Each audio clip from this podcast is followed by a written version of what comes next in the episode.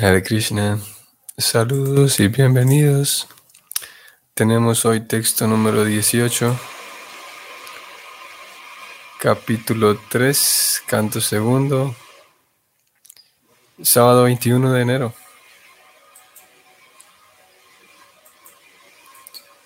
Om Namo Bhagavate Vasudevaya.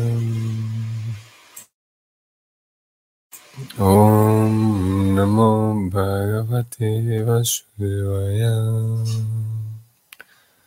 Om Namo Bhagavate Vasudevaya.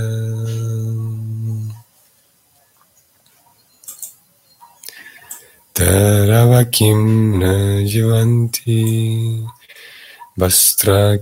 na swasantyutam Na kadanti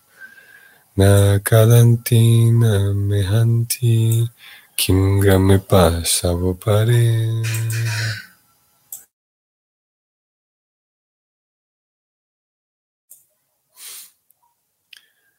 La traducción es la siguiente. ¿Acaso los árboles no viven? ¿Acaso los fuelles del herrero no respiran? ¿Acaso las bestias que tenemos a nuestro alrededor no comen y arrojan semen?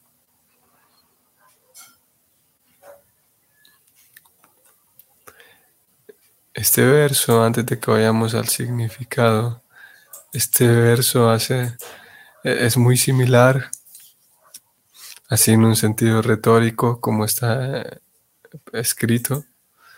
Es muy similar a un verso que encontramos en el capítulo anterior, en capítulo 2. Voy a compartirles aquí la pantalla. El capítulo anterior titulado El Señor que está en el corazón. Y era un verso en el cual hablamos de la, la renuncia. Ustedes, algunos de ustedes podrán recordar. Y este verso 5 dice así. ¿Acaso no hay ropa raída tirada en la vía pública? ¿Acaso los árboles que existen para mantener a otros han dejado de dar limosna? ¿Acaso los ríos se han secado y han dejado de proporcionar agua al sediento? ¿Acaso las cuevas de las montañas se encuentran ahora cerradas?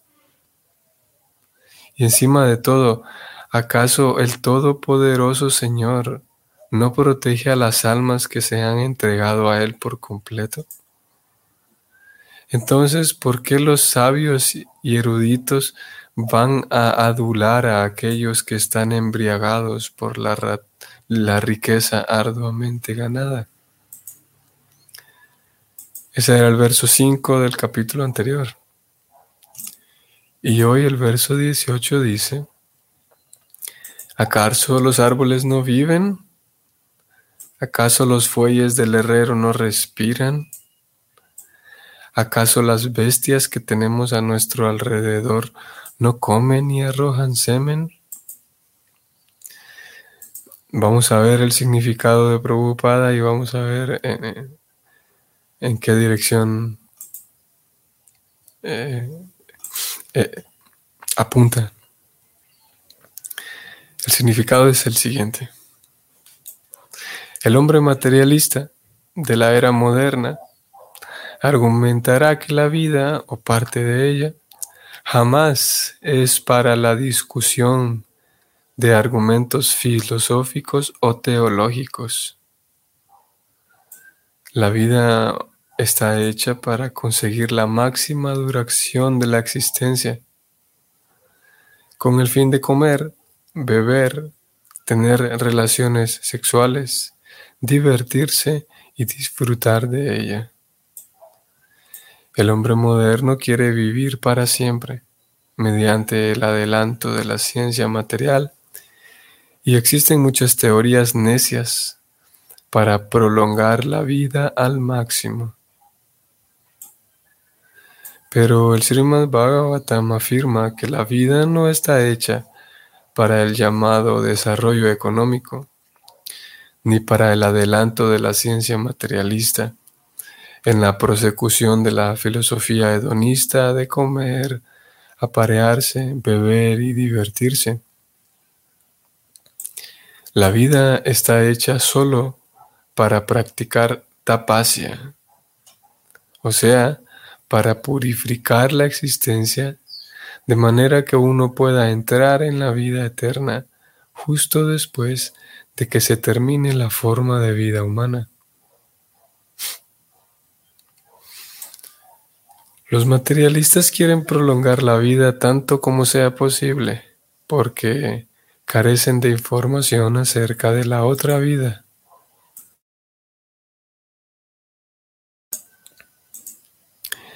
Ellos quieren obtener un máximo de comodidades en esta vida porque creen de modo definitivo que no hay vida después de la muerte. Esta ignorancia acerca de la eternidad del ser viviente y acerca del cambio de cobertura que ocurre en el mundo material, ha causado estragos en la estructura de la sociedad humana moderna. En consecuencia, hay muchos problemas multiplicados por los diversos planes del hombre moderno. Los planes para resolver los problemas de la sociedad únicamente han agravado las dificultades. Incluso si fuera posible prolongar la vida a más de 100 años, ello no implica necesariamente el adelanto de la civilización humana. El Bhagavatam dice que ciertos árboles viven por cientos y miles de años en Brindavana hay un árbol de tamarindo. El lugar se conoce como Imlitala y ese árbol se dice que existe desde los tiempos del Señor Krishna. En el jardín botánico de Calcuta hay un árbol baniano que se dice que tiene más de 500 años y existen muchos de esos árboles por todas partes del mundo. Swami Sankaracharya vivió solo 32 años y el señor Chaitanya vivió 48 años. ¿Quiere decir esto entonces que las prolongadas vidas de los árboles mencionados son más importantes que la vida de Sankara o de Chaitanya? Una larga vida sin valor espiritual no es algo muy importante. Puede que uno dude de que los árboles tengan vida debido a que no respiran, pero científicos modernos tales como Bose ya han demostrado que las plantas tienen vida, así que la respiración no es una señal de la vida propiamente dicha.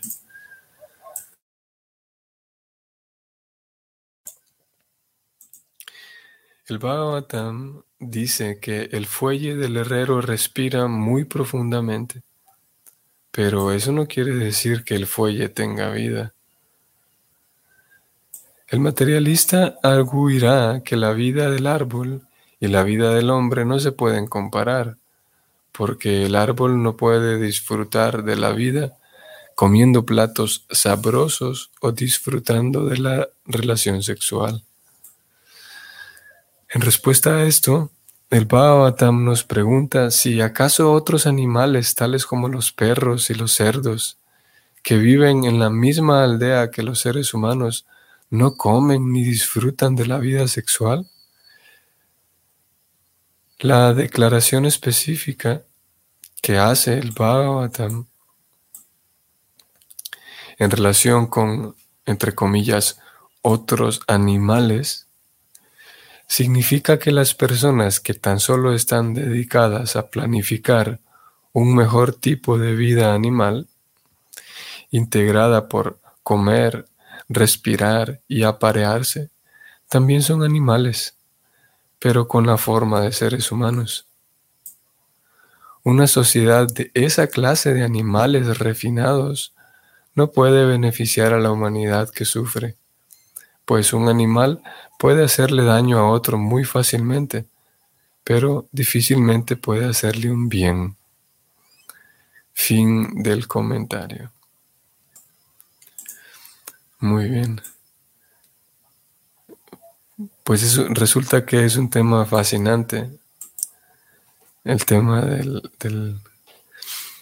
la relevancia en la sociedad de la vida espiritual, la relevancia de la vida espiritual en la sociedad y su ausencia, la ausencia de la vida espiritual en la sociedad. Y preocupada, ustedes lo habrán notado, tanto en este comentario como en otros similares, preocupada tiene una opinión un tanto peculiar acerca del tema. Y es bastante frecuente que hablando de la ausencia de vida espiritual en la sociedad, preocupada se refiera a seres humanos animalizados. Aquí hablo de animales refinados, un poco más abajo, casi al final. Él habló de que hay una clase de animales refinados. Y no es difícil captar el punto. No es difícil captarle el punto de que, el punto de preocupada de que si alguien simplemente se dedica a comer y a tener relaciones sexuales y a pelear, pues es lo que hacen los animales. No hay, no hay nada de diferencia. En otras partes, preocupada habla de manera más específica. Preocupada habla de, ustedes lo habrán notado, sociedad de perros y gatos, él dice a veces. O a veces él dice sociedad de cerdos, perros, camellos y burros. Esos generalmente o, con mucha frecuencia, esa lista de cuatro tipos de animales viene incluida, junto, vienen ellos cuatro, vienen incluidos en la crítica que Prabhupada hace de la sociedad. Y a veces habla de, como dije, cerdos, perros, camellos y burros. Y cada uno de estos cuatro tiene una característica en particular y Prabhupada la, la, vincula con una cualidad de los seres humanos. En este caso simplemente habla de animales refinados. Y dijo algo muy interesante que al final Él dice que esa clase de animales refinados no puede beneficiar a la humanidad, pues un animal puede hacerle daño a otro muy fácilmente, pero difícilmente puede hacerle un bien. Interesante esto, ¿no? Difícilmente puede hacerle un bien un animal a otro. Hace unos días estaba eh, estudiando acerca de, un tema y me topé con una información muy relevante en relación al, a la depresión y al suicidio. Y fue relevante, yo conocía ciertos números, ciertos datos que son eh, muy impactantes en relación al suicidio. pero en este caso leí datos muy puntuales relacionados con Suiza. A nivel global, por ejemplo, a nivel global, según la Organización Mundial de la Salud, cada 40 segundos una persona se suicida en el planeta, que es algo impactante. Por año, a nivel global, son 800 mil personas que deciden suicidarse. Es un número súper impactante y alarmante comparado con otros con otro, otro tipo de causas de muerte. En este caso estaba leyendo acerca de la, la ausencia de, de trascendencia en la vida de las personas. Cuando una persona vive sin sentido de trascendencia. Eh, y también cuando una persona vive sin, sin metas profundas. Y eso tiene una, una relación directa. Cuando uno vive, cuando la persona vive sin sentido en su vida, hay una relación directa entre ese vivir sin sentido y la depresión. Y también, por lo tanto, el, suicidio. Entonces en Suiza, no, perdón, no era Suiza, era Suecia. Algunos datos relevantes de Suecia. Eh, por ejemplo, el, salario mínimo de ellos es una cosa eh, eh, comparada, por ejemplo, con la, mayoría de los casos de Latinoamérica, el salario mínimo de Suecia es una cosa increíble. Vamos a ver si recuerdo, era aproximadamente 130 euros por hora. A, ver, 13 euros por hora. Y haciendo todos los cálculos, eh, una cantidad de dinero bastante, bastante grande. Y la calidad de su infraestructura, la calidad de la atención médica que ellos reciben, en fin, en un país muy bien, un país de los eh, al norte de Europa. Pero sucede que la primer causa de muerte en adultos jóvenes es por el suicidio. Y cada día, de acuerdo con, esta investigación que leí, cada día hay cuatro personas que deciden quitarse la vida en, Suecia. Y, el, libro estaba relacionado, estaba dirigido ahí, en, en, esa, iba en esa dirección, de cómo puede haber una vida externa. Y claro, no era un libro de tono religioso, simplemente ah, hablaba, abordaba así el, el, el, tema a través de la psicología. Y el punto era cómo se puede llevar una vida muy bien organizada, muy bien estructurada a nivel político, a nivel social, pero sucede que la población adulta, joven, carece de significado en su vida. Y es un punto muy similar a lo que hemos leído aquí. Prabhupada incluso trajo el ejemplo de dos personas Ustedes lo leyeron. Eh, Shankaracharya, lo estoy subrayando aquí. Swami Shankaracharya, que vivió apenas 32 años. Chaitanya Mahaprabhu, que vivió 48. Podemos incluirle aquí a, a Jesucristo, que vivió otros 33. Y eso no quiere decir de que, de que entre menos se vive, la persona fue menos importante, o lo mismo al revés, de que el éxito en la vida consiste en alargar la vida. Y, y eso está relacionado, como Prabhupada lo dijo más abajo, con el intento eh, infantil, podemos decir, el intento inútil, materialista, de prolongar la vida, de la idea de que si logramos vivir más, entonces sí vamos a hacer más, le vamos a hacer un gran favor a la humanidad. Ha sido un gran paso para la humanidad que podamos prolongar la vida. Pero como acabamos de leer, ¿qué garantía? Más bien podemos decir, qué miseria. Si alguien llegó a sus 22 años y se quiere quitar la vida porque no encuentra sentido, pues qué miseria tener que vivir el doble, cargando con el, la cruda y la miseria realidad de que no le he encontrado respuesta a mi vida. ¿De qué sirve si la gente ya ahora mismo, como dijimos, cada 40 segundos una persona se quita la vida? Y obviamente eh, es muy difícil rastrear las razones del, por qué una persona decide quitarse la vida, porque no hay forma de, o, las formas para, para, mm, sí, para rastrear una respuesta, eh, eh, estamos muy limitados porque la persona ya murió, se puede de alguna otra manera tener una, una idea del por qué. Pero en general diferentes estudios eh, apuntan a eso, a que cuando hay una, ausencia de significado en la vida,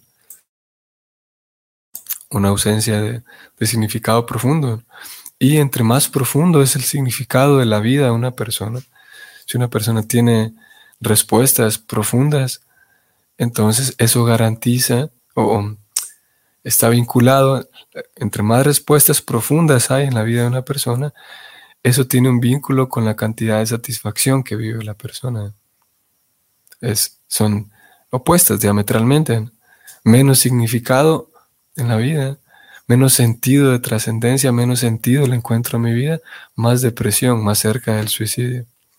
Y más respuestas profundas tengo en la vida, más satisfacción.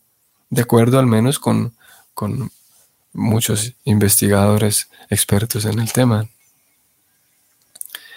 Entonces, eh, y este es un tema que lo estamos leyendo aquí hasta ahora. Recordemos, vamos a tratar de ir al contexto en donde está puesto este verso. Este verso viene saliendo justamente después de que la audiencia le, pide al orador que hable de Krishna, ustedes recordarán. Y ellos le dicen que los temas que, que tratan de Dios hay que hablarlos porque no, ellos dijeron, eh, aquí tenemos a dos grandes devotos, seguramente ellos hablaron de Krishna. Y terminan diciendo, los temas que hablan de la suprema personalidad de Dios, hay que hablarlos porque es que dan satisfacción al yo, dan satisfacción al alma. Y luego hablan estos, luego, presentan este verso. Y es que, como lo ha dicho el Bhakti, el, Kirtan, aquellos el mensaje trascendental, debido a que está relacionado con el alma, es capaz de darle placer al alma. Y en ese kirtan, en ese mensaje trascendental, vamos encontrando respuestas. Respuestas a la vida, respuestas a, para que van a ayudar a comprender mejor a mí mismo, a comprender mejor a, Dios, a comprender mejor a los demás, a comprender mejor a, que la experiencia llamada a la vida, ¿no? la experiencia que significa vivir. Y el bhakti pretende, y, no es solamente eso lo que busca, el bhakti es simplemente un resultado, un resultado eh, que acompaña a toda la práctica del bhakti. El bhakti, en fin de cuentas, lo que pretende es llevarnos a casa.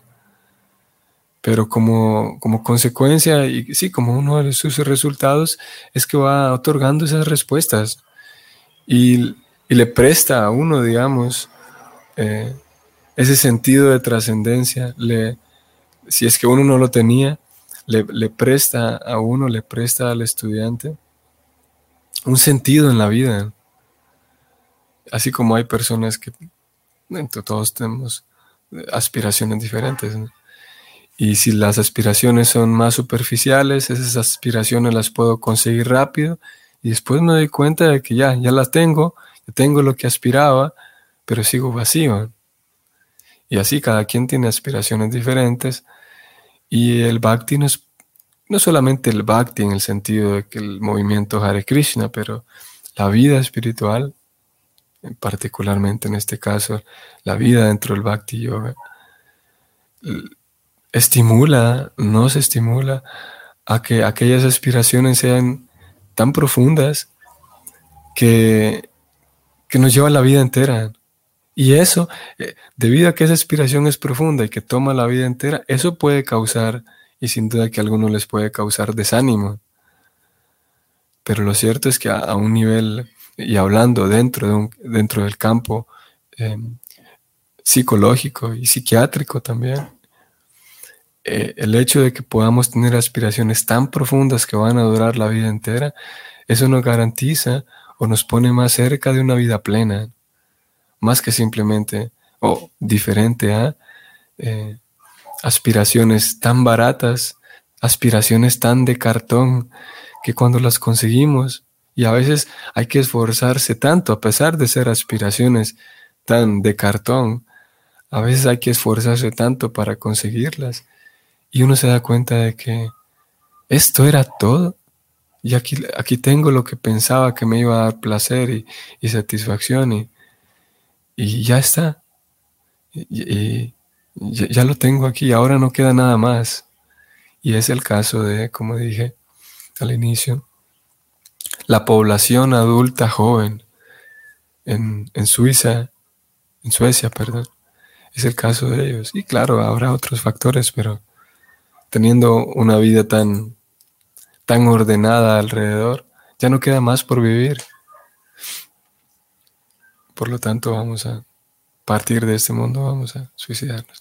Prabhupada escribió aquí en, este, en la primera sección, al final, dijo que la vida está hecha solamente para practicar tapasya. ¿Qué significa tapasya? Purificar la vida de uno. ustedes sabrán que llega el momento en el que uno descubre que hay un placer en, moldear mi propia vida. Hay un placer en, en, corregir mi propia vida. Ustedes sabrán que de acuerdo a los diferentes niveles de, de conciencia, hay personas que están firmemente convencidas de que así soy. Así soy. Y no puedo dejar de gritar. No puedo dejar de actuar impulsivamente cuando me enojo. Porque así soy. Y es prácticamente imposible sentarse a razonar con una persona que tiene ese nivel de desarrollo, ese nivel de evolución. Nada más queda dejar a que la propia vida y Krishna que está en su corazón va acompañando muy pacientemente a esa persona hasta que llega un momento, posiblemente dentro de un par de vidas, posiblemente cuando llegue a viejo, pero llegará el momento en que ese alma se, da cuenta de que hay un placer en corregirme a mí mismo, corregir mis, mis actitudes. Y una vez llegado una vez que la persona, el alma llega a percatarse de que sí, sí puedo corregirme. Y no solamente que puedo corregirme, sino que hay un placer. Así como el niño que disfruta de saltar bajo la lluvia y, de jugar con los, los juguetes. Asimismo, hay un, es ese mismo placer, solo que más intenso todavía, es el placer que uno encuentra en corregir su vida que es eso es llamado tapasia. Tiene que ver con la, con la disciplina, pero no solamente la disciplina en la que uno se amartilla y se atornilla a un horario y no importa, pase lo que pase, yo voy a estar ahí, voy a ser como, como un militar atornillado a un horario. No solamente esa disciplina, sino más bien la disciplina, la capacidad de ser dueño de uno mismo. Eso es tapasia. ¿Para qué? Para purificar la propia vida de uno. Y cuando uno ejecuta esa tapacia, uno se da cuenta, de acuerdo como lo dice Krishna en la Gita, uno recibe de manera interna, uno recibe luz interna, uno recibe respuestas internas. Y esa es una de las felicidades que viene a través del tapacia. Así que el verso eh, mm, mm, tiene ese color. El, verso está puesto así de manera retórica, está construido así de manera retórica para exaltar la vida devocional. ¿De qué sirve vivir un montón de tiempo? Bueno, la, pregunta es, ¿acaso los árboles no viven? Ya vimos, preocupada descifró toda esta, esta pregunta, preocupada la descifró y ahora comprendemos de qué se trata. ¿Acaso los árboles no viven? O sea, en otras palabras, de hecho los árboles viven y cientos de años, pero ¿de qué les sirve vivir a los árboles? ¿Acaso los fuelles del herrero no respiran?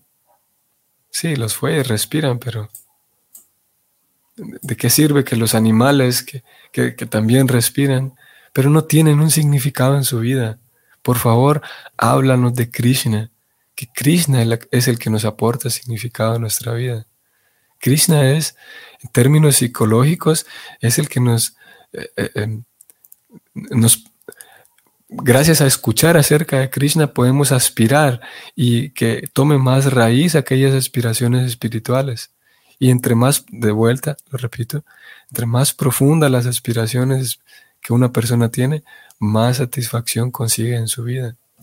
Así que, por favor, háblanos de Krishna. Es lo que ellos están intentando aquí eh, decir. Y claro que eh, este pedido no va, no va a ser en vano. Eh, obviamente esto va a dar paso a que definitivamente se siga hablando del mensaje trascendental. Muy bien. Entonces, estimados Vaishnavas, mm, el Señor nos permite, entonces nos vamos a ver mañana mañana domingo. Que tengan un bonito sábado. Hare Krishna.